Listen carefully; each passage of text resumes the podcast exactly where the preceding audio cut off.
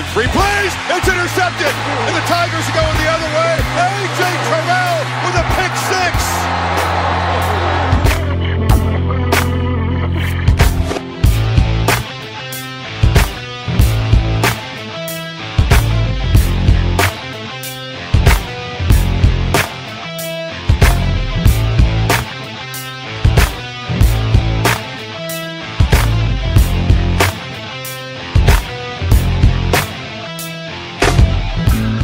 Salut à tous et bienvenue pour cette nouvelle émission consacrée à l'actualité du college football en partenariat avec le site The Blue Pennant, avec au programme de cette dernière émission de la saison footballistique le sacre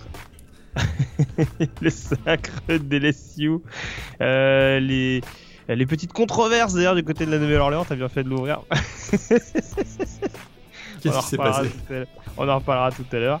Et puis un point également sur les actualités, parce que bien entendu, ces derniers jours, ça n'a pas été. On va dire que la finale nationale n'a pas été le seul point d'intérêt. Il y a eu pas mal de nouvelles coachings, pas mal de nouvelles transferts, pas mal de nouvelles drafts également, avec quelques surprises concernant certains prospects qui se sont annoncés et surtout certains qui reviennent. Donc on développera là-dessus dans quelques minutes. Mais pour en parler donc avec moi, comme à chaque émission, celui qui est désormais recherché par la NFL et les Cleveland Browns, Monsieur Morgan McRae. Non, j'ai rien fait moi. Bonjour à tous. Comment ça va, Morgan ? Tu me disais en off que tu n'avais jamais vécu une telle atmosphère comme celle que tu as vécue du côté de la Nouvelle-Orléans. Ah, c'est extraordinaire. Ah là, j'ai vécu un truc de fou là. L'ambiance au Superdome là. J'en ai fait quand même quelques petits stades en Amérique du Nord, même quand j'étais en Europe, au niveau du soccer, j'ai fait quelques petits stades en Angleterre, en Allemagne, tout ça. Mmh. Là, j'avais jamais entendu ça. Là, au bout de 3 minutes de jeu, dans la tribune de presse, on se regardait, on se disait, on va pas tenir deux heures, là. C'est pas possible. J'avais littéralement mal aux oreilles. C'était assez incroyable.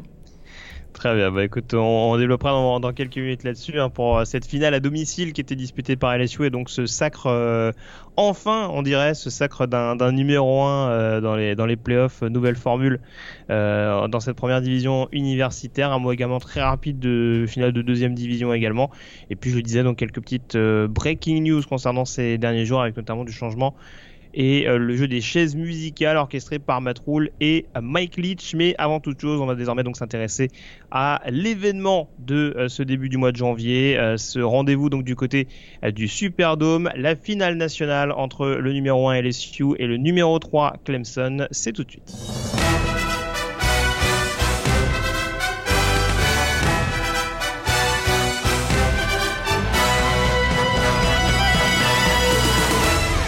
On va donc parler, Morgan, de ce choc des Tigres qui opposait donc LSU à Clemson, le champion national contre le Heisman Trophy, sur le terrain donc des LSU Tigers qui rééquilibraient plus ou moins. On va même dire que ça donnait quand même un gros ascendant quand même à la meilleure équipe de l'année, en l'occurrence Louisiana State. Et avant toute chose, tu vas peut-être nous raconter un petit peu l'envers du décor. Raconte-toi un petit peu déjà quand est-ce que tu es arrivé du côté de la Louisiane, du côté de la Nouvelle-Orléans. On rappelle que la finale c'était donc le lundi 13.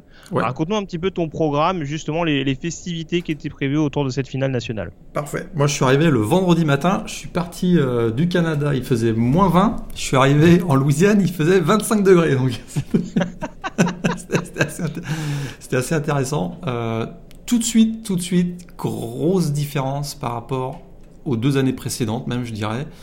À San José, c'était très feutré comme ambiance. On sentait qu'on n'était pas dans une terre de football. La Californie du Nord, malgré les 49ers de San Francisco, c'est pas une très grande terre de football, en tout cas au niveau universitaire. Et San José, c'était quand même bien mort jusqu'au lundi matin, on va le dire franchement. Parce que les médias, ça se passait à San José l'année dernière. Mais il y a 2 ans, à Atlanta, c'était la météo qui n'avait pas été favorable, puisqu'il y avait même eu un peu de neige, je me souviens, le dimanche matin. Puis ça avait refroidi un peu tout le monde. Là, on sent qu'on débarquait au cœur de la SEC. Tout de suite, on sent que ça sent le football. Il y a beaucoup de gens qui parlent. Il y a énormément de fans.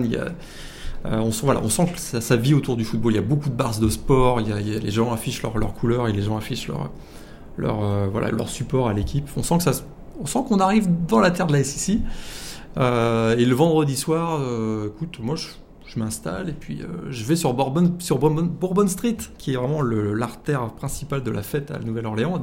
Le fait que ce soit d'ailleurs en centre-ville, ça donnait aussi beaucoup d'ambiance. Là, dès le vendredi soir, j'ai compris qu'il allait se passer quelque chose.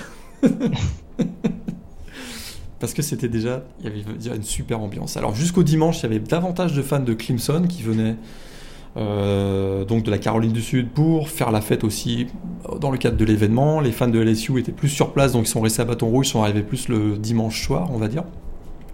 Mais en tout cas, au niveau de l'ambiance sur place, c'était un grand changement par rapport à l'année dernière. Alors dès le samedi matin, il y avait les Media Days, et là, ça s'est très très très bien passé, comme d'habitude. Très bien organisé. Il y a eu 2-3 petits événements. Il y a eu un avis de tornade pendant les Media Days, ce qui fait que les joueurs de Clemson devaient rester finalement 1 heure. Ça devait être 1 heure Clemson et 1 heure LSU.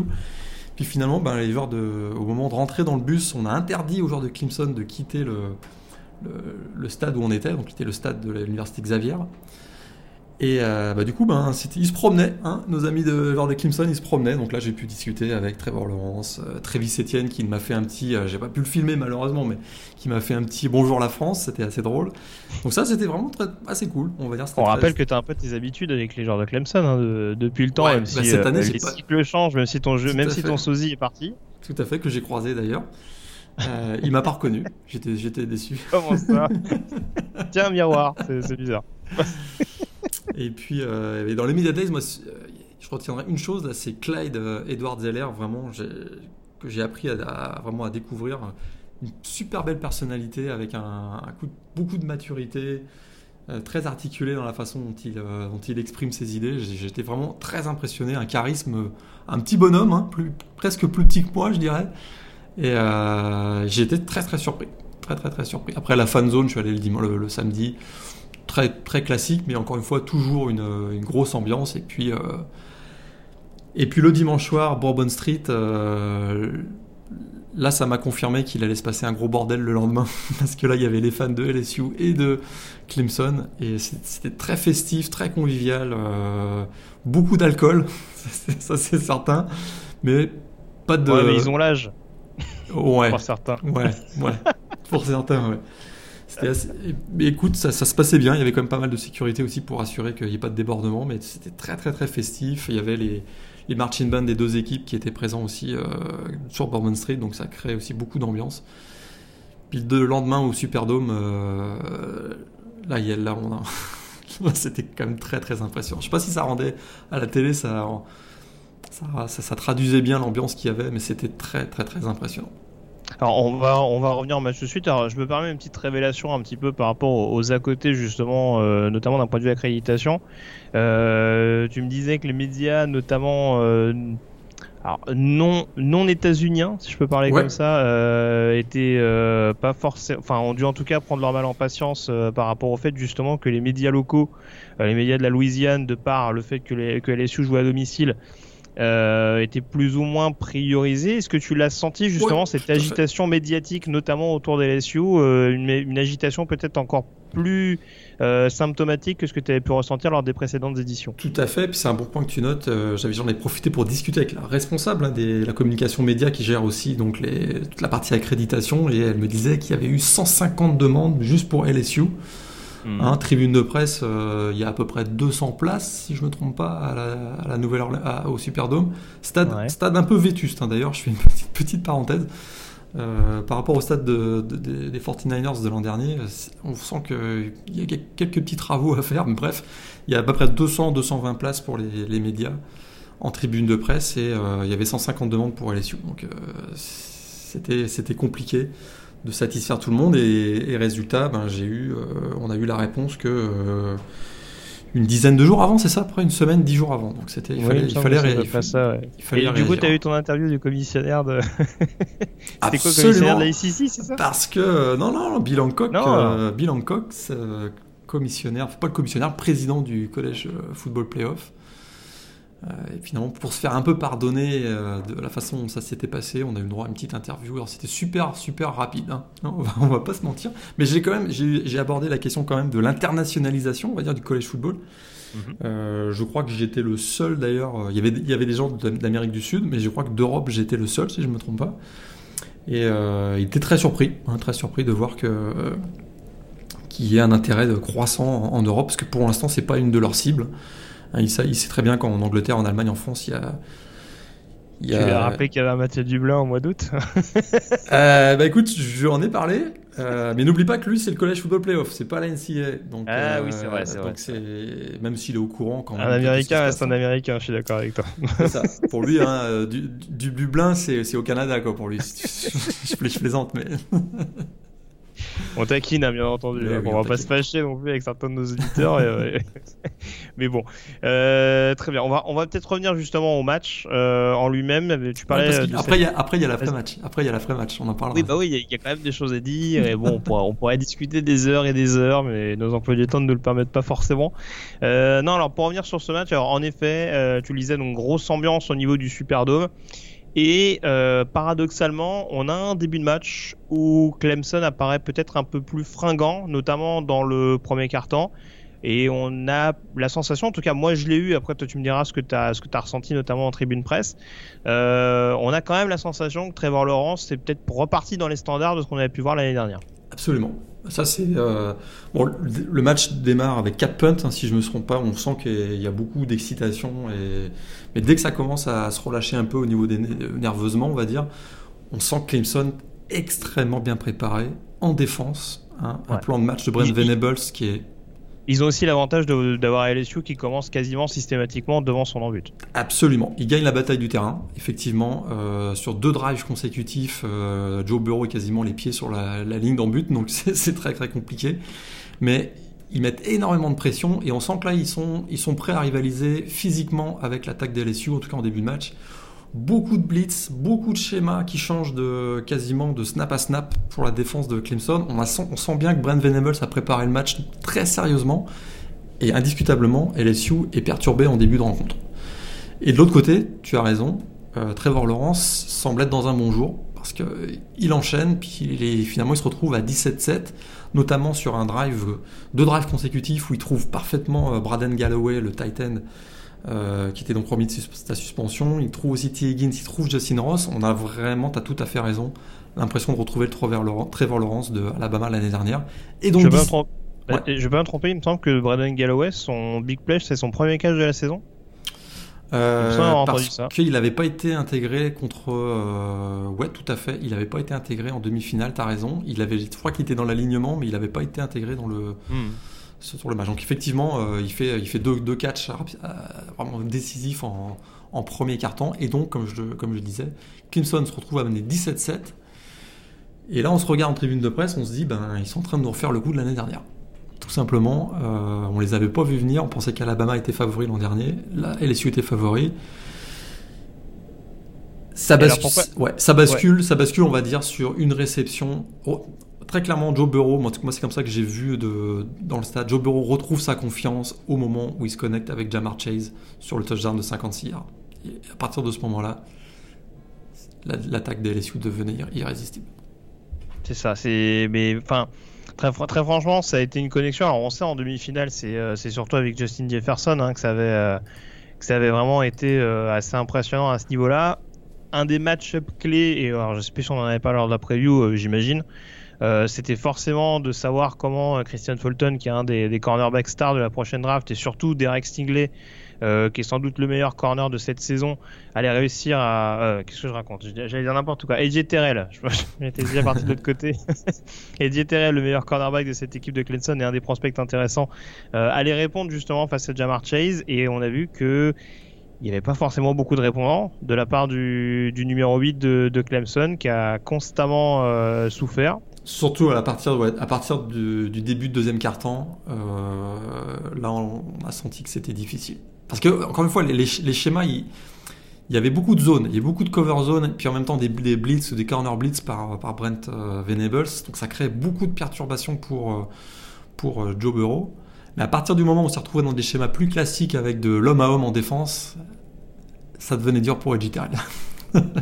Et du coup, LSU qui nous fait vraiment une fin de deuxième quart-temps absolument dingue, hein, presque un petit peu ce qu'avait montré Clemson en demi-finale contre Ohio State, c'est-à-dire que dans un match où on les a sentis un petit peu bousculés, il y a ce touchdown à la course de Joe Burrow qui permet donc aux Tigers de revenir dans la rencontre, et derrière c'est une déferlante avec notamment LSU qui marque 3 touchdowns sur ses 3 dernières séries de la première période. Ouais, dont à chaque fois Thaddeus Moss, on voit qu'à un moment donné il y a tellement de playmakers dans cette attaque de LSU qu'ils sont obligés de l'abandonner la couverture sur Thaddeus Moss.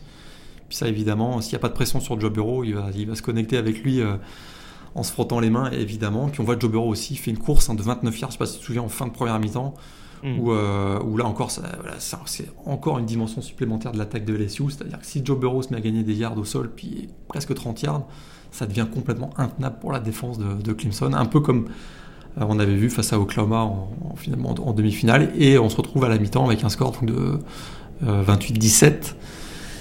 On a quand même l'impression que le match vient de basculer à ce moment-là.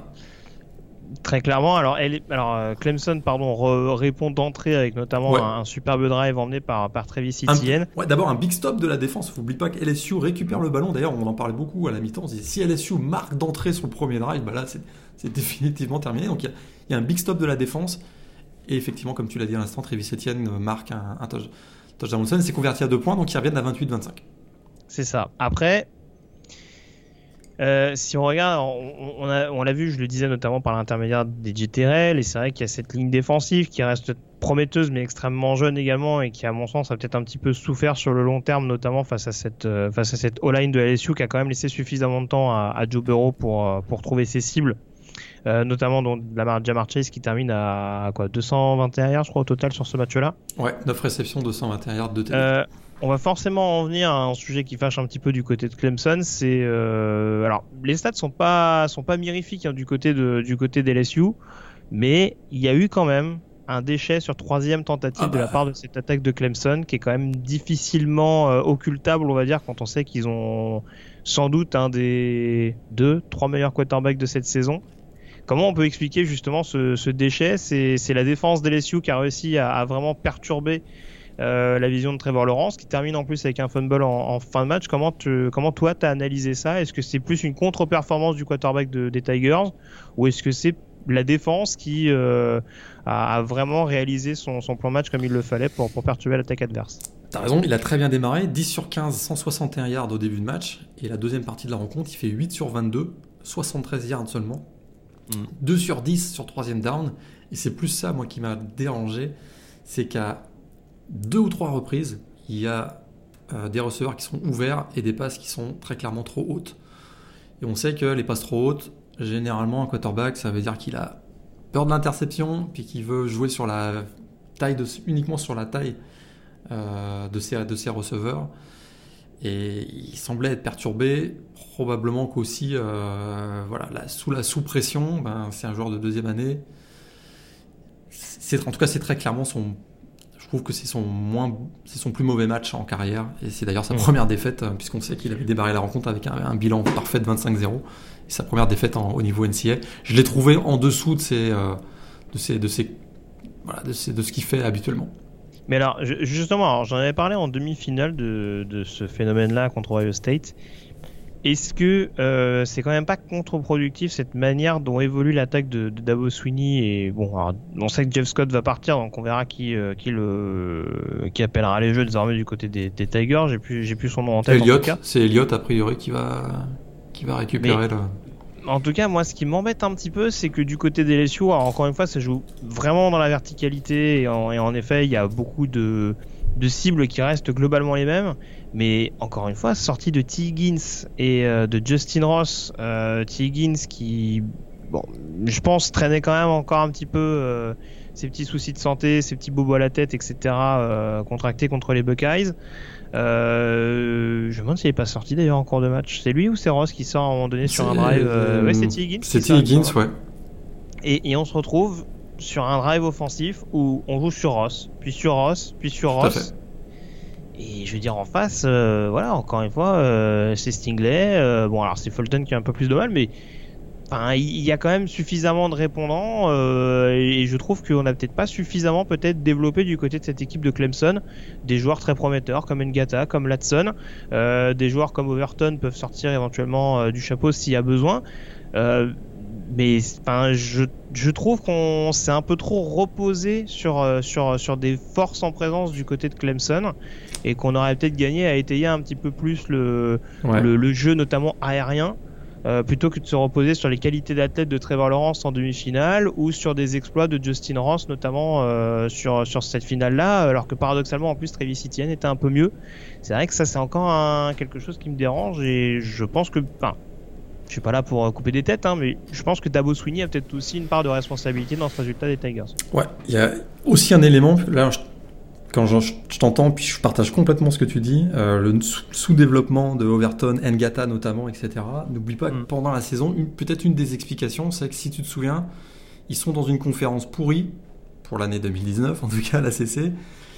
Pour s'en sortir et pour marquer des points, ils sont auprès du comité de sélection, ils sont obligés de gagner tous leurs matchs avec des gros écarts. Et puis une des options pour y arriver, c'est de jouer sur les qualités des joueurs déjà confirmé, Trevor Lawrence, Travis Etienne, les deux receveurs Ross et Higgins, peut-être au détriment justement du développement d'un certain nombre de joueurs. C'est peut-être cette volonté de gagner tous leurs matchs 30, 35, 40 points d'écart qui les a un peu forcés, comme je répète une seconde fois, à utiliser les joueurs qui étaient déjà confirmés. Ça, c'est peut-être une des explications, mais je suis d'accord avec toi. Puis même dans le plan de match, regarde, en première mi-temps, si je ne me trompe pas, le premier touchdown de Higgins, c'est sur une course renversée. Donc on avait vraiment comme la créativité dans le plan de match qu'on n'a pas du tout retrouvé en deuxième mi-temps, où effectivement on s'est contenté de protéger Trevor Lawrence pour qu'il puisse trouver Justin Ross et T. Higgins, et puis des joueurs qui étaient moins développés comme N'Gata, Overton. Même j'aurais trouvé qu'Amari Rodgers aurait pu jouer dans un rôle sur des screen pass. On sait qu'il avait été bon notamment en cours de saison. Là on n'a pas retrouvé cette créativité. J'ai trouvé que c'était assez conservateur, ou en tout cas peu créatif. Et avec la puissance athlétique de la défense de LSU, on sait qu'elle a énormément progressé, notamment en fin de saison, ça devenait quasiment impossible. Mais c'est là où je pense qu'il peut y avoir quand même un certain nombre de regrets du côté de Clemson, c'est de ne pas avoir essayé des choses différentes, j'ai trouvé, en deuxième mi-temps. On a l'impression qu'il retrouvait un petit peu les défauts qu'on voit chez Alabama ces derniers mois, c'est-à-dire que en gros, faut donner à manger à un peu tout le monde au niveau des stars offensives. Donc du coup, c'est un peu les seconds couteaux qui passent au second plan. Et bon, quand on sait d'où sort un Hunter Renfrow, il claque pas 1500 yards par saison non plus, quoi. Donc c'est un peu bizarre. Puis j'ai trouvé que ils se sont quand même assez rapidement, baissé les bras. Je sais pas si t'as vu ça, mais en début de quatrième quart-temps, il y a 10 points d'écart finalement, si je me trompe pas, 35-25. C'est vrai que le momentum est quand même du côté des LSU indiscutablement, mais on sait aussi que dans le football, particulièrement le football NCAA, il suffit d'un fumble, d'une interception, d'un big play pour faire basculer le momentum. J'ai trouvé qu'ils s'étaient assez rapidement résignés à la défaite, et ça m'a un peu surpris, je t'avoue. Ça correspond pas vraiment, je trouve, à ce qu'on a connu des équipes de Dabo Swinney ces dernières années. Ça m'a un petit peu surpris. Je trouve qu'à 12-13 minutes de la fin du match, j'avais vraiment l'impression, c'était mon sentiment, qu'ils s'étaient résignés à la défaite. Moi, encore une fois, je pense quand même que cette défense, parce que ça aussi on a tendance à l'oublier, c'est vrai que les équipes de college football les places fortes, en tout cas on se dit c'est les grosses classes de recrutement, etc. Clemson est quand même dans une année de transition à ce niveau-là, et je pense que vraiment, vu la force de frappe qu'il y avait de l'autre côté, défense, à partir du moment où Joe Burrow a réussi à trouver son rythme de croisière, je pense qu'ils ont vraiment fini par être écœurés. On voit, il y a des erreurs notamment qui ont été payées cash sur des placements. Je pense à Nolan Turner qui paradoxalement n'est pas le moins bon DB de cette équipe des Tigers, et qui s'est fait prendre des fois à défaut quand il fallait être en soutien des corners. Kendrick a souffert aussi. Voilà, et bon, pour le coup, on a des corners qui, on le sait, sont habituellement des gamblers du côté de Clemson. Si en plus on ajoute à ça une ligne défensive où il manque encore, quoi qu'on puisse en dire, un leader que n'est pas encore, je pense, un Tyler Davis, que n'est clairement pas encore un Xavier Thomas, tant qu'on n'arrivera pas vraiment à trouver ce qui faisait la force de cette équipe, notamment les 4 fantastiques sur le premier rideau, c'est sûr que derrière il y a un peu plus de doutes, et un Isaiah Simmons qui a beau être hyper polyvalent, bah au final il se retrouve à tout faire et à presque tout et rien faire en même temps, donc c'est un peu ça devient un petit peu compliqué. Et oui, je te rejoins globalement, c'est vrai que la deuxième mi-temps a globalement été insipide pour Clemson, parce que c'est sûr qu'à partir du moment où LSU a marqué notamment ce touchdown, alors il y a un moment clé qui est le touchdown refusé à Higgins, ouais. Qui est assez controversé parce qu'on ne sait pas trop s'il y a faute sur Carey Vincent. En tout cas, on voit que les deux joueurs jouent des mains. Bon, après, ça se siffle ou ça siffle pas en l'occurrence. Là, les arbitres ont décidé de le faire. Mais c'est vrai que ça a été un petit peu le coup de grâce. Et puis, si on voit derrière le drive où je crois que c'est Tenormius qui se fait prendre deux courants d'air coup sur coup par Edward Zeller et Jefferson. Là, ouais, je pense que mentalement, ça leur a fait très très très mal. Et ils se sont dit, bon, bah, je pense que là le wagon est passé, on va dire. Il y a l'expulsion de Skalski aussi, à 28-15. Oui. Même si c'est pas là que le match se joue. C'est vrai que deux jeux plus tard, si je me trompe pas, c'est Thaddeus Moss qui marque le touchdown pour faire 35-25. Oui, on est encore à 28-25 ouais. sur l'expulsion, tout à fait. Ouais. C'est vrai qu'ils perdent un joueur qui est précieux, hein, qui a beaucoup de vitesse et beaucoup d'instinct, Skalski, et c'est vrai que là ça leur fait encore une arme en moins défensivement. Et effectivement on a vu que comme on l'avait un peu noté tout au long de la saison, et il y a quelques carences en défense, tu les as bien décrites, et là ça s'est payé cash face à une équipe qui a le pied sur l'accélérateur sans arrêt, hein. Clemson avait accordé que 9 TD dans les airs en 14 matchs en 2019, et là donc on le sait, ils en ont pris 5 dans cette finale. Donc c'était effectivement, ils ont pas un peu comme toutes les équipes du pays finalement tout au long de la saison, ils ont résisté en début de match, mais ils ont été incapables de jouer 60 minutes à un niveau élevé, quoi. Alors on parle beaucoup de Clemson sur ce match-là, on va quand même bien entendu mettre à l'honneur Louisiana State.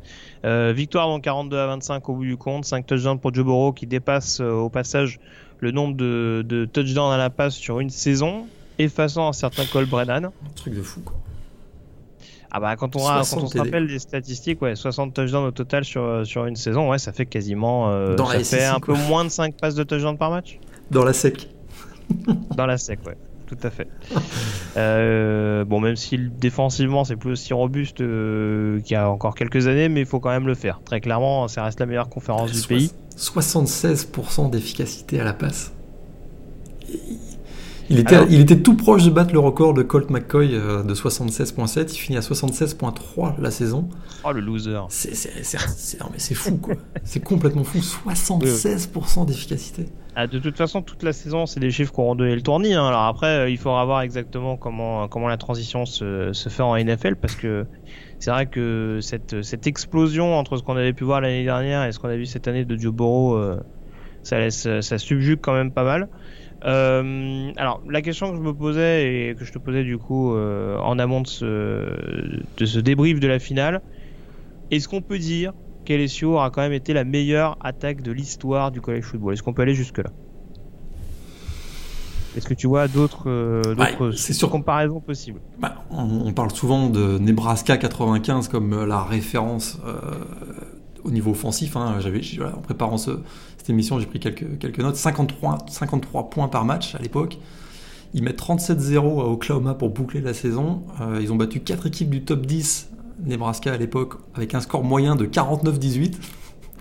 Et ils mettent 62 points à Florida en finale nationale. Donc c'est un peu la référence. C'était une équipe complètement énorme. Il y avait Miami 2001 aussi, on se souvient, mais c'était plus la qualité des joueurs qu'on retient de Miami 2001, avec Ken Dorsey quarterback, puis surtout derrière Clinton Portis, Frank Gore, Willis McGahee, Najee Davenport, Andre Johnson et compagnie. Mais là, très clairement, écoute, ils ont des stats complètement hallucinantes. Cette année, LSU, 48 points par match, donc dans la SEC, 568 yards par match, 400 yards à la passe, plus de 75% d'efficacité. Ils mettent quand même 42 points à Clemson, 63 à Oklahoma, 37 à Georgia, 50 à Texas A&M, 56 à Arkansas, 58 à Ole Miss, 46 à Alabama, 42 à Florida. Enfin, c'est un boulot phénoménal du co-coordinateur offensif, hein, Joe Brady. Écoute, tu regardes individuellement, c'est Clyde Edward Zeller à plus de 1400 yards, Justin Jefferson 111 réceptions, on a parlé de Joe Burrow. J'ai quand même l'impression que là, on a atteint le summum de ce qu'on peut faire au niveau universitaire sur ces dernières années, et peut-être de l'histoire. Ouais. Et donc, du coup, alors, ça comprend l'attaque, ça comprend l'équipe en règle générale. À partir de la fin du mois de novembre, la défense a élevé son niveau de jeu et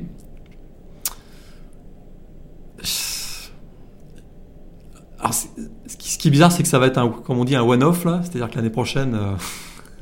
Oui, on va en parler. On peut peut-être anticiper, on peut peut-être le dire tout de suite parce que tu parlais de Joe Brady qui va donc devenir coordinateur offensif en NFL. Dave Aranda, j'anticipe également le coordinateur défensif, mais du coup qui va devenir head coach du côté de Baylor.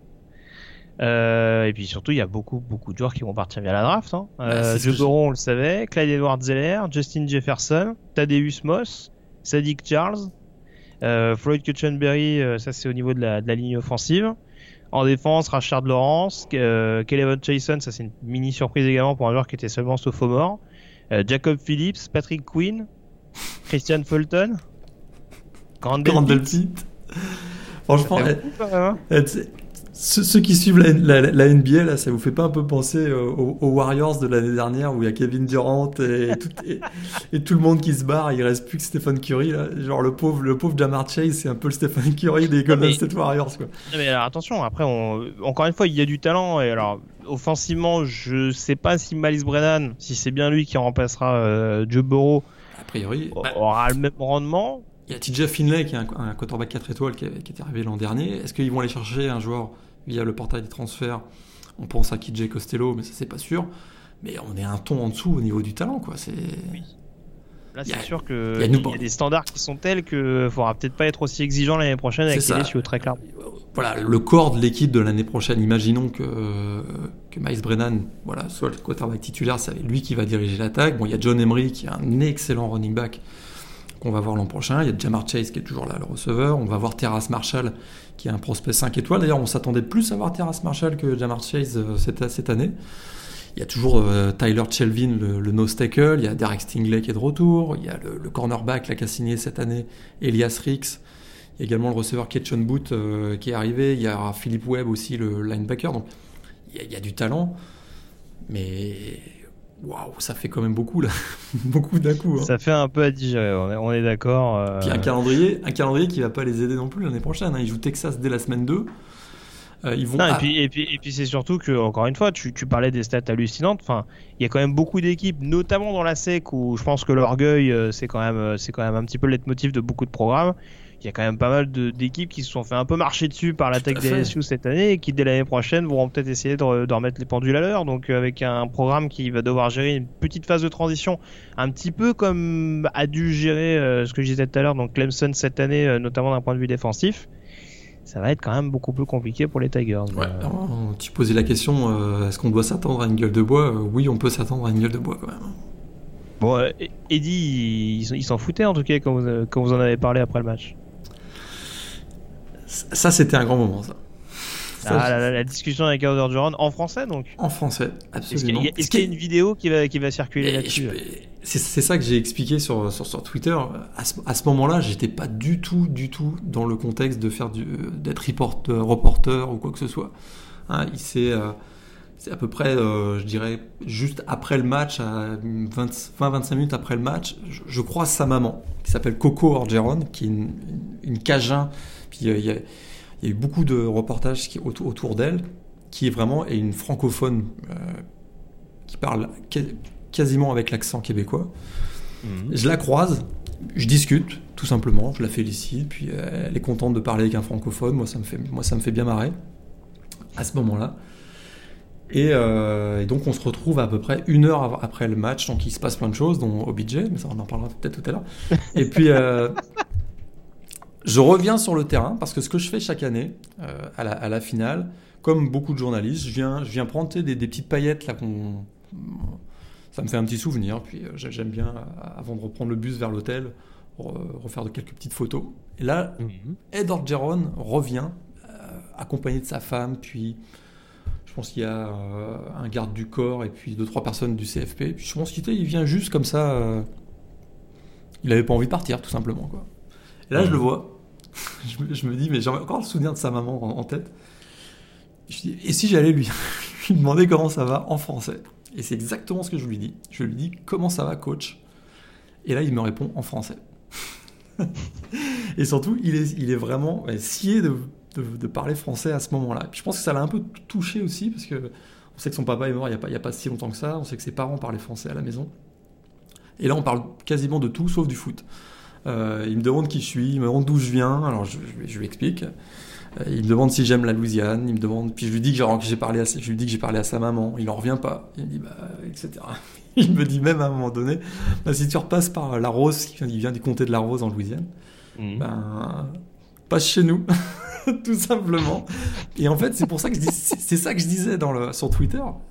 À ce moment-là, on est deux francophones qui parlons.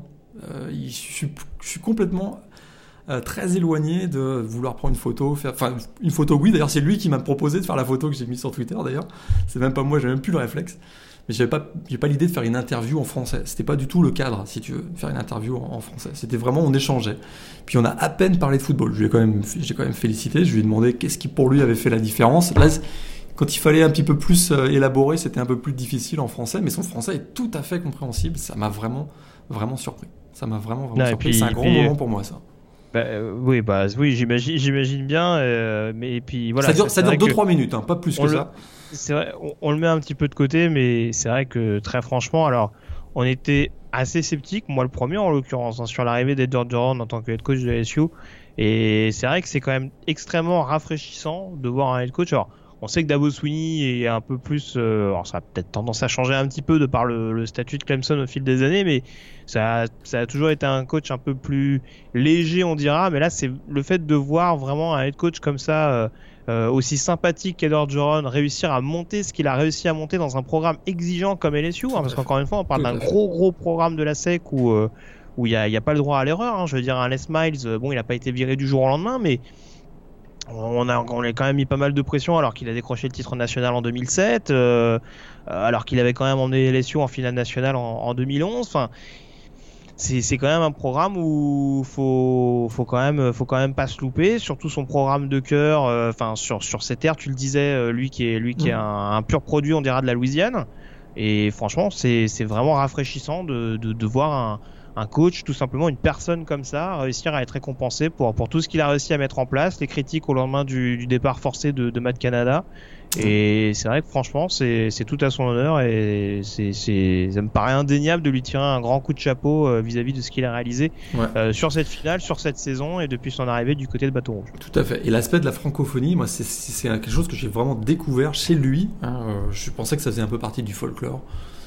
Mais pas du tout, hein. C'est quelque chose qu'il revendique, on l'a vu dans les différentes conférences de presse et au Media Day, c'est quelque chose qu'il rappelle souvent, il parle de son accent avec beaucoup de transparence, il dit souvent, on s'est souvent moqué de mon accent cajun, je m'en suis servi comme quelque chose qui m'a endurci finalement, et puis ça a été plus un moteur que quelque chose qui m'a handicapé, et vraiment il en fait souvent référence, et quand vous l'entendez parler quand il dit Go Tigers, c'est vraiment... c'est avec le Go Tigers, G-E-A-U-X, parce que c'est littéralement, quand il dit ça, il incarne la Louisiane et aussi la Louisiane francophone, et c'est vraiment quelque chose qui pour moi c'est une véritable révélation. J'avais pas du tout conscience de cet aspect-là chez Ed Orgeron, et donc ça explique encore plus qu'au moment où je le rencontre et qu'on se met à parler français, mon réflexe premier c'est pas de filmer, parce que c'est juste un échange entre deux personnes finalement francophones en Amérique du Nord. Moi j'étais dans cet état d'esprit là. Ouais, non, et la photo c'est lui qui me l'a proposée à la fin, c'est même pas moi qui ai pensé. Il y a un temps pour tout, de toute façon on est d'accord là-dessus. Juste tant qu'on parle de l'après-match, raconte-nous un petit peu quelques anecdotes du coup que certains connaissent. Mais l'après-match, alors, juste resituer à 5 minutes de la fin du match. CJ Spiller vient de voir. Non, pas cette année, je l'ai pas croisé. Donc les journalistes qui le souhaitent peuvent descendre sur le terrain. Puis on est encadré, on est derrière la sideline, on choisit si on veut aller du côté de Clemson ou LSU. Donc évidemment là, tout le monde va du côté des LSU.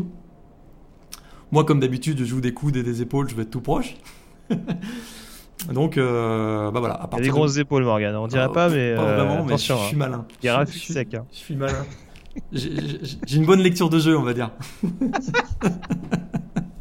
Merci McGill. Ouais, et donc, merci McGill, exactement. Et donc là, généralement, j'essaye de filmer et puis d'être au plus proche de l'action. Donc là, je suis très content. J'ai une vidéo où je filme Dabo Swinney et Edward Joron se féliciter. Puis après, on va de groupe en groupe. J'essaye de prendre un peu Trevor Lawrence, j'essaye de prendre Joe Burrow, etc. Donc là, il faut faire jouer des coudes avec les gens d'ESPN, tu te fais engueuler et tout, mais c'est marrant. Puis c'est surtout de ressentir un peu l'événement au plus proche de l'action. 10-15 minutes passent, puis là, on voit qu'il y a une personnalité qui a l'air d'être bien contente de ce qui se passe. C'est ça. Personne un peu énervée, quoi. Puis là, je vois bien qu'il se passe quelque chose.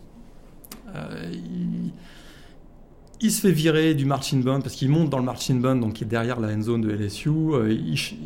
Il attrape le porte-voix, il se fait engueuler par la sécu. Ensuite, il va se bastonner avec Karl Malone quand même. Faut quand même le faire, ça. Je sais pas si vous avez vu cette vidéo, mais j'étais pas si loin de ça. Je l'ai vu aussi. Non, j'ai pas vu ça. Il se bastonne gentiment, mais on sent qu'il est content. Mm-hmm. On sent qu'il est content. Puis je me trouve à un endroit où. Tu nous rassures, il t'a pas mis de main au cul à toi. Non, j'ai pas eu de main au cul. D'ailleurs, tu sais que dans les vestiaires, je suis pas arrivé au moment où dans les vestiaires, parce que pareil, à peu près à 20 minutes après le match, on a le droit de rentrer dans les vestiaires. Donc pendant une vingtaine de minutes, je reste sur le terrain, puis au bout de 20 minutes, je vais dans le vestiaire, puis après, il y a les conférences de presse.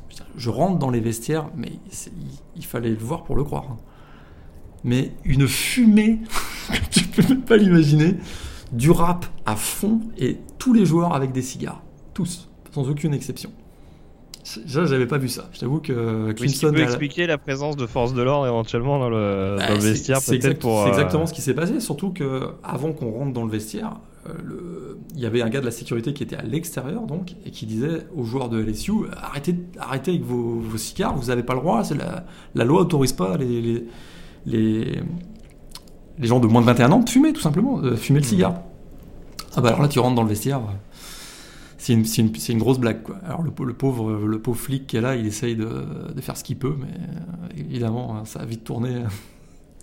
Mais en tout cas sur le terrain, bah écoute, OBJ se met à sortir de l'argent, quoi. Et bon, vous avez vu la vidéo peut-être, puis à le donner aux joueurs. Alors sur le coup, moi je filme en me disant bah je vois pas au début qu'il sort de l'argent. Il y a quelqu'un qui va au budget super heureux, puis je vois qu'il sort l'argent et je me dis, là je suis en train de filmer, je me dis, il va pas le donner quand même.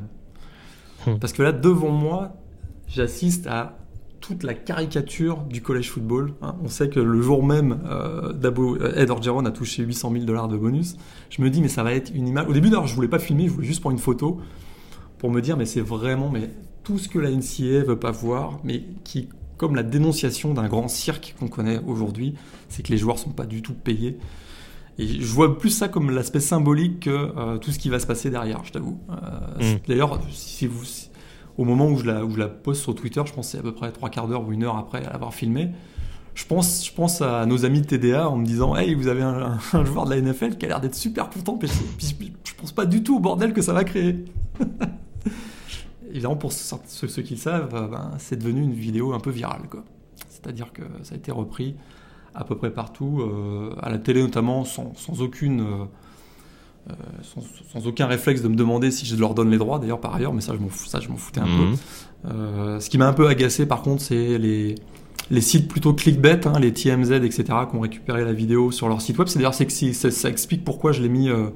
pendant un certain temps la vidéo en privé, parce que je cautionnais pas du tout l'usage de cette vidéo qui ne relayait pas exactement les faits, et en plus je trouvais que ça ternissait, on parlait plus de ça que de la victoire fantastique de LSU. Ça, j'étais pas à l'aise avec ça, je me disais que j'aurais pu finalement publier la vidéo si j'avais été plus conscient et moins newbie dans tout ce qui est médias sociaux. D'ailleurs j'aurais probablement publié 3-4 jours après. Mais je cautionnais pas du tout l'usage de la vidéo par tous les sites clickbait, etc. Donc c'est à partir de ce moment-là que je l'ai mis en privé. Je suis pas non plus naïf, je sais très bien qu'à partir du moment où tu le mets sur les médias sociaux, il y a des copies qui se font, puis ça distribue. Mais ça, au moins le peu de contrôle que je pouvais avoir, je l'ai eu. Ça envoyait aussi un message aux ESPN et NFL Network qui ont utilisé la vidéo pour leur dire que j'étais pas tout à fait d'accord. Et d'ailleurs j'ai reçu un message d'ESPN en me disant que ils avaient compris conscience qu'ils avaient utilisé la vidéo sans mon accord. Anyway. Mais voilà, donc on a un OBJ qui était en très grande forme. D'accord. T'as d'autres anecdotes éventuellement à nous raconter, des choses qui t'ont marqué dans l'après-match ou sur ta fin de séjour? Les cigares, c'était quand même assez énorme. Il y avait grosse ambiance, grosse fête, puis effectivement de retour à la Nouvelle-Orléans, de retour dans le quartier des hôtels. Bah là, c'est vraiment grosse fête là. C'était ça. On sentait que il y avait toute la Louisiane qui célébrait une équipe de rêve, indiscutablement. Vous n'étiez pas dans l'hôtel des joueurs? Juste en face. Nous, on était au Sheraton et les. Mais t'es toujours au Sheraton de ce. On peut le dire pour les auditeurs. C'est vrai. On est tous. Non mais t'as raison en plus. C'est toujours au Sheraton et le Marriott qui est juste en face. LSU était à cet endroit-là. D'accord, très bien. Et Clemson était plus loin. Clemson était un peu plus loin. Ouais, ils étaient plus proches du Superdome. Ah, en effet, si vous étiez en plus en face de l'hôtel des vainqueurs, oui, ça devait être une nuit sympa. Ouais. Il y avait pas mal dormir beaucoup. Il y avait pas mal de bordel. Très bien. Bon, voilà en tout cas ce qu'on pouvait dire de cette finale et de ses à côté. Donc la victoire d'LSU, donc 42-25 face à Clemson pour succéder donc aux joueurs de Dabo Swinney et donc remettre la main sur un titre qui les fuyait désormais depuis 13 ans maintenant. Ouais, 2007. Oui, remarque, c'est la saison 2019, donc ouais, c'est plutôt 12 ans en l'occurrence. Mais et puis on le disait, enfin une équipe numéro 1 donc qui remporte ses playoffs pour la première fois donc en 6 éditions. Ouais, la 6ème, je crois. Exactement. Et du mal avec les chiffres, j'ai fait l'idée. 6ème édition et ils finissent avec 15-0, un bilan de 15-0 comme Clemson l'an dernier. Et puis on sait que ça remontait à la fin du 19e siècle, hein, des équipes qui finissaient avec des bilans de 15-0. Et bravo les Sioux. C'est ça. Une petite parenthèse peut-être avant qu'on enchaîne sur la rubrique Breaking News, puisque 2 jours avant la finale de première division, on avait la finale de 1AA qui opposait donc les 2 premiers au pays, le numéro 1 North Dakota State et le numéro 2 James Madison, et encore le numéro 1 qui s'impose. Alors j'ai plus le score en tête, mais en tout cas le Bison. 28-20. Ouais. Voilà. 28-20. Le Bison qui remporte son 3e sacre de suite. Ouais, son 8e en 9 ans. Ouais. 37e victoire consécutive. Il commence à se rapprocher du record de Oklahoma. Tout ça avec 3 head coachs différents, hein, sur toute la période que tu évoques. 3 head coachs différents. Et cette année, avec un quarterback redshirt freshman, Trey Lance, qui très clairement est le leader déjà de cette équipe. Et ça fait peur pour les années suivantes. Oui, ça prend. Ouais. Et puis, je ne sais pas si tu t'en souviens, mais le match d'ouverture de la saison 2020, North Dakota State, contre qui il joue? Et ça va être un des grands matchs du coup d'envoi de l'année. Il joue contre Oregon. Oregon, et ça peut être. Écoute, upset alerte d'entrée. Ah bah oui. C'est ce que Oregon va battre North Dakota State? Je sais pas, mais il me semble que la dernière grosse équipe qu'ils ont joué à l'extérieur, c'était à Iowa. Ils avaient gagné. Hein. Ils avaient gagné. Donc, à l'époque, il me semble qu'Iowa jouait avec George Kittle, il me semble, du côté des Hawkeyes. Mais c'était quand même une mini sensation. Je crois même qu'Iowa était classé à l'époque. Donc ne jamais sous-estimer North Dakota State. Ils jouent pas énormément d'équipes de 1A, mais quand ils les jouent, c'est pas forcément gagné d'avance. Et ouais, Oregon, il faudra quand même surveiller l'après de Justin Herbert. Même si on va en parler d'Oregon dans la rubrique Breaking News justement. Petite transition bien trouvée, monsieur Lagré. Donc la rubrique Breaking News pour terminer cette dernière émission de la saison régulière, ou en tout cas footballistique. C'est parti.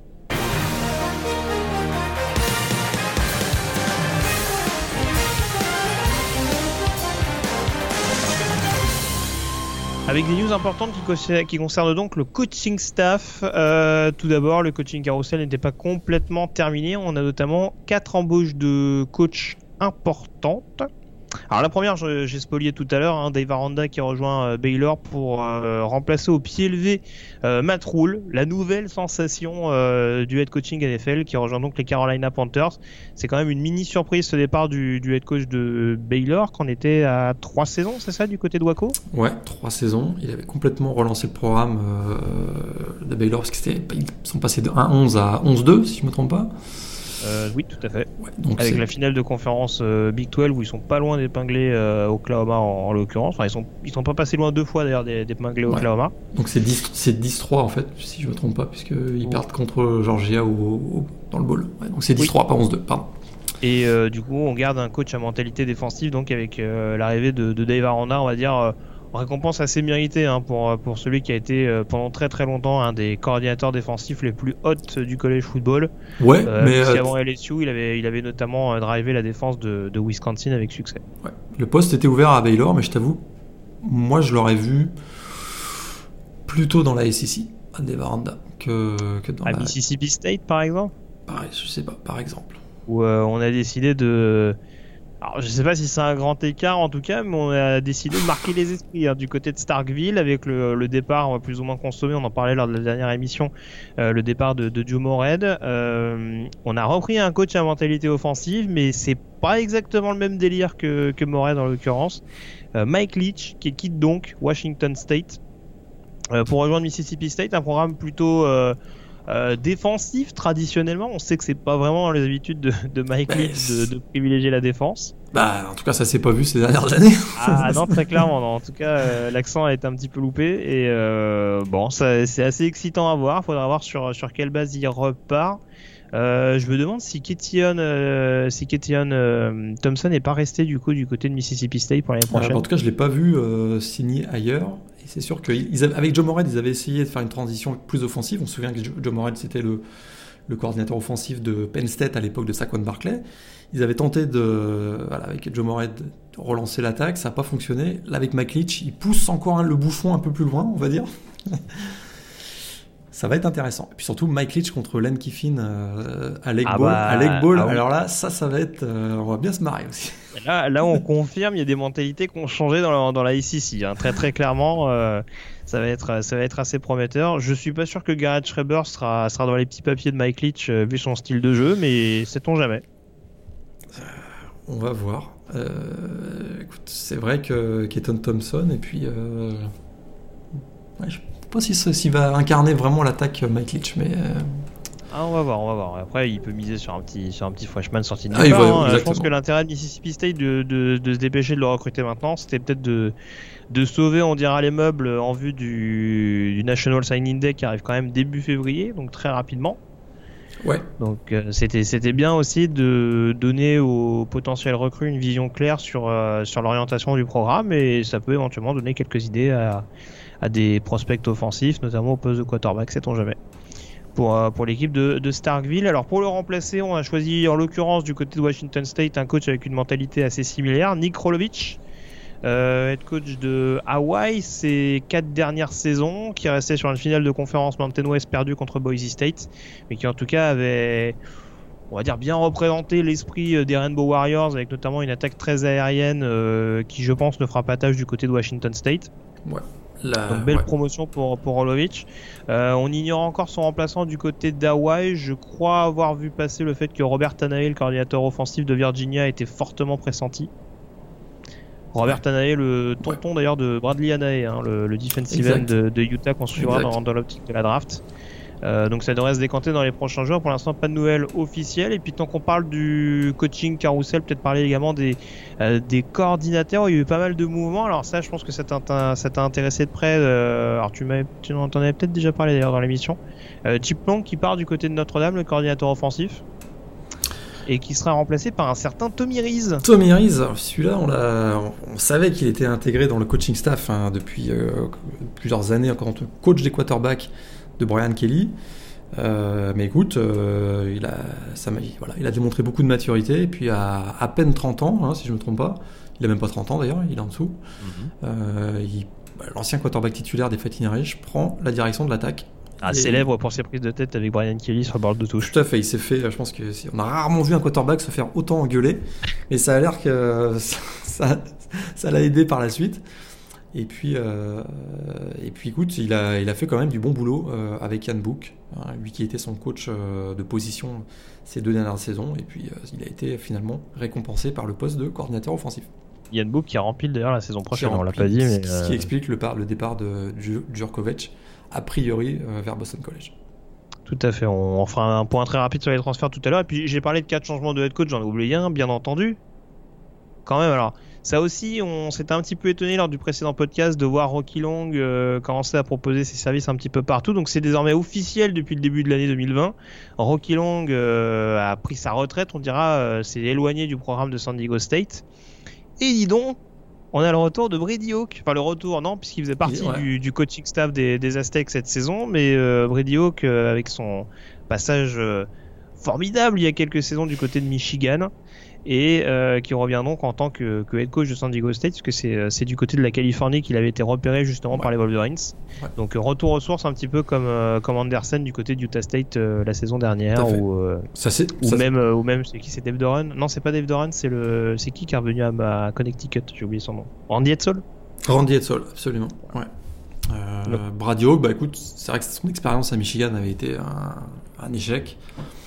On apprend de ses échecs, hein, donc on peut aussi lui donner une chance que peut-être en 2-3 ans... Tu tires une conclusion bien rapide. Un échec, tu trouves ? On peut se dire que voilà, il a eu plusieurs expériences ces 2-3 dernières années, et puis il a peut-être appris de ses erreurs, et peut-être que ça va être un grand succès du côté de San Diego State à voir. Voilà, alors tant qu'on parle du coaching carousel, alors on a eu cette nouvelle très controversée de l'arrivée de T.J. Durkin du côté d'Ole Miss. Ouais, ça... Aussi vite, on va dire. On sait qu'il s'était fait virer de Maryland pour suite ni plus ni moins qu'au décès d'un joueur de ligne offensive en raison d'une culture toxique. On se souvient de tout ce qui était sorti autour de Maryland à l'époque où on était très exigeant, peut-être trop exigeant en termes de préparation physique avec les joueurs de Maryland. Il avait dû un peu faire profil bas pendant 1 ou 2 ans. Il était passé par les Falcons, si je ne me trompe pas, cette année, plutôt en tant que conseiller assistant. Puis là, il revient dès cette année du côté de Ole Miss, voilà. C'est... Alors dans le coaching staff de Lane Kiffin, ouais, ça va. Voilà. De sympathiques personnages en l'occurrence, mais voilà, ça c'est plus pour l'anecdote. Joe Moorhead, donc j'en parlais, départ de Mississippi State, et Joe Moorhead qui reprend du service du côté d'Oregon en tant que coordinateur offensif pour remplacer donc Arroyo, je crois qu'il avait été nommé head coach de UNLV, il me semble. Exactement. Voilà, et donc du coup, un coach avec des solides références qui arrive du côté d'Oregon, quand on sait qu'il aime le jeu au sol, ça peut être une bonne nouvelle, notamment pour CJ Verdell. Absolument, une attaque qui va être ultra spread, ça c'est sûr. Et puis CJ Verdell qui va peut-être prendre le relais de Justin Herbert comme le vrai leader de cette attaque. Absolument. Donc Joe Moorhead, je trouve que peut-être que la charge de head coach c'était un peu trop pour lui. Hein, faut jamais oublier qu'il y a des personnalités et puis des gens qui sont plus à l'aise dans l'ombre. Et là, il va être un peu plus dans l'ombre de Mario Cristobal que ce qu'il était. Voilà, il était à l'affiche, il se faisait afficher, hein, Mississippi State, la SEC Network toutes les semaines, etc. Là, il est peut-être plus dans son contexte, un contexte favorable pour performer, on va dire. C'est sûr. On continue sur les news sur les principaux coordinateurs. Il y a eu du mouvement du côté de Texas, avec notamment le départ de Todd Orlando. Ça, c'était plus ou moins su depuis quelques semaines. Ouais, Todd Orlando qui est désormais le coordinateur défensif de USC. Tout à fait. Alors, c'est signé officiellement, parce que je l'ai vu passer, mais j'ai pas sûr qu'il avait encore signé. Mais peut-être que c'est fait. Ouais. En tout cas, c'est plus qu'une question d'heure, on va dire. D'accord. Pour rejoindre du coup le coaching staff de j'ai oublié son nom, bien entendu. Clay Elton avec Gramarel qui reste finalement coordinateur offensif. Il y avait des grosses rumeurs de départ, notamment chez les Philadelphia Eagles en NFL. Exact.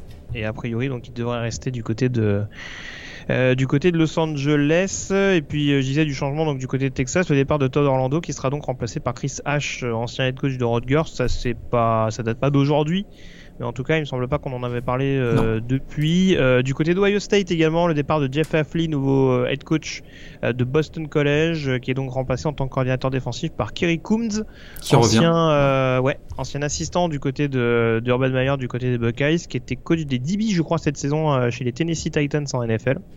Exactement. Et qui revient donc du côté de Columbus. Et puis j'essaie de voir ça, et Miami également, ça aussi il me semble pas qu'on en avait parlé, donc il a nommé officiellement Rhett Lashlee coordinateur offensif, qui succède donc à Dan Enos. On sait que l'attaque de Miami, ça a été compliqué. Ça a été compliqué l'année dernière. C'est moins qu'on puisse dire cette saison du côté de Coral Gables. Donc le coordinateur offensif de SMU qui a notamment réussi à relancer Shane Buechele, qui arrive au chevet donc de VU pour tenter de remettre, on dira, Miami dans le bon sens dans la conférence ACC. Et petite rumeur en ce moment, hein, c'est Bo Pelini qui pourrait revenir à LSU. Depuis hier, c'est pas encore officialisé, mais c'est vrai que pour succéder à Dave Aranda, il connaît la maison LSU, il était là à la fin des années 2000, Et puis lui qui est coach à Youngstown State en FCS depuis plusieurs saisons, ce serait le retour d'un personnage haut en couleur, on va dire Bopellini. Et avec son fameux compte Twitter Fopelli, avec le compte Twitter qui sera absolument assuré. Et puis alors je l'ai pas dit ça également, quand on parle d'enseignement, Chris H, le coordinateur défensif à Texas. On peut peut-être repasser sur une défense 43 du côté des Longhorns, ça surveiller éventuellement. Je parlais de la domination de Rhett Lashley en coordinateur offensif de Miami. On peut s'interroger sur qui sera son quarterback la saison prochaine. A priori, il y a de très fortes chances que ce soit Derek King, qui a donc annoncé son transfert officiellement du côté de Coral Gables, l'ancien quarterback de Houston. Qui avait sciemment choisi de redshorter en début de saison dernière en voyant que la saison prenait quand même une tournure un peu... Ouais. Délicate, on dira, du côté du Texas. Donc direction la Floride pour le quarterback mobile qui espère se relancer. Et puis au niveau des transferts importants, on avait T. Howard également, donc le receveur de UCLA, qui vient de faire une année blanche et qui rebondira du côté de Oklahoma pour pourquoi pas prendre la suite de CeeDee Lamb. Joueur extrêmement... Même s'il va y avoir un peu de concurrence quand même. Il y aura de la concurrence, mais un joueur extrêmement talentueux et qui pourrait donc effectivement complètement éclore avec l'attaque explosive de Lincoln Riley. Tout à fait. Déterminer le quarterback également parce que a priori ce sera Spencer Rattler, mais on n'est pas à l'abri d'un transfert aussi du côté d'Oklahoma. C'est un peu la tradition ces dernières années. Et alors petit revirement de situation qui n'a pas dû faire plaisir à Les Miles. Felipe Franks qui donc depuis hier a choisi de rejoindre les rangs d'Arkansas alors qu'il était pressenti depuis quelques temps maintenant du côté de Kansas. Ouais. Et donc il rejoint Sam Pittman du côté de Fayetteville, donc à surveiller. On sait que du côté d'Arkansas, il y a pas mal de boulot. Il faudra déjà voir dans quel état physique revient Felipe Franks. On sait qu'il a une blessure quand même relativement grave en début d'année. Donc là, il connaissait la SEC Est. Maintenant, il s'est dit je vais me donner plus de chances de briller en allant dans la SEC Ouest. C'est un peu ça. Courage, mais bon courage. Oui, mec. C'est ça. Ouais. Je pense que ça va être un poil plus relevé. Bon courage. Et puis un petit point également sur la chronique draft, le point draft en tout cas, les principales recrues. La grosse news de ces derniers jours, je parlais notamment du départ surprise de Kelevon Chason qui était seulement redshirt sophomore. La grosse news surtout, c'est Travis Etienne et Najee Harris qui choisissent tous les deux de revenir la saison prochaine en college football. Alors tu avais abordé également du côté d'Oklahoma State qui a confirmé, mais ça c'est un peu moins surprenant on dira. Ouais, mais Najee Harris et Travis Etienne qui reviennent donc pour leur saison senior. C'est de bon augure pour Clemson et Alabama en l'occurrence. Tout à fait, et on a des vrais stars de retour. C'est vrai qu'on n'a pas l'habitude, notamment au poste de running back, de voir des joueurs stars faire leur année senior. Ça démontre que finalement, je suis peut-être ultra naïf là, mais ça démontre que finalement l'appel de l'argent, c'est pas tout, et qu'ils ont l'air de vouloir terminer leur cursus universitaire, et que la vie sur les campus c'est peut-être aussi attrayant. Peut-être. J'y crois moyennement de ce que je viens de dire, j'aime bien y croire en fait, c'est ça. Non, en tout cas, voilà, sur les principales stars également qui reviennent, alors Devonta Smith, il me semble qu'on en avait parlé, le receveur d'Alabama.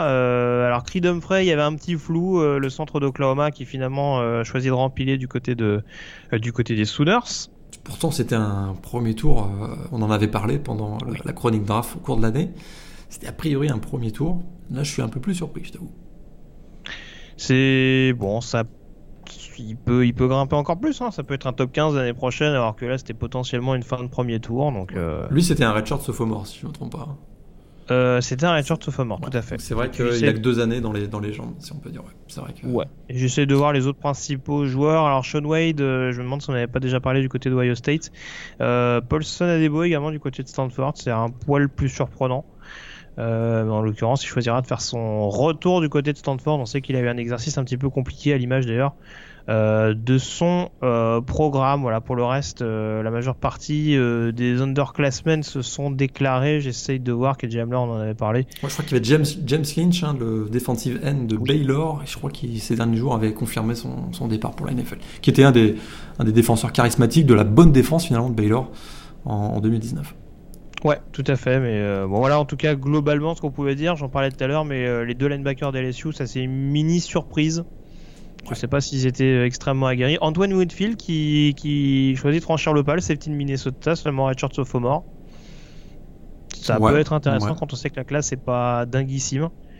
Mais à peu près ce qu'on pouvait dire. Tac Austin Jackson, le tackle de USC également qui choisit d'y aller. Sadiq Charles, c'est assez surprenant également. Mekhi Becton, le tackle de Louisville. Non, il y a quelques surprises, mais ça reste quand même globalement dans la logique. Même si c'est vrai qu'en l'occurrence Travis Etienne et Najee Harris, c'est vraiment ce qui apparaît assez surprenant, surtout quand on voit le plateau au niveau du poste de running back.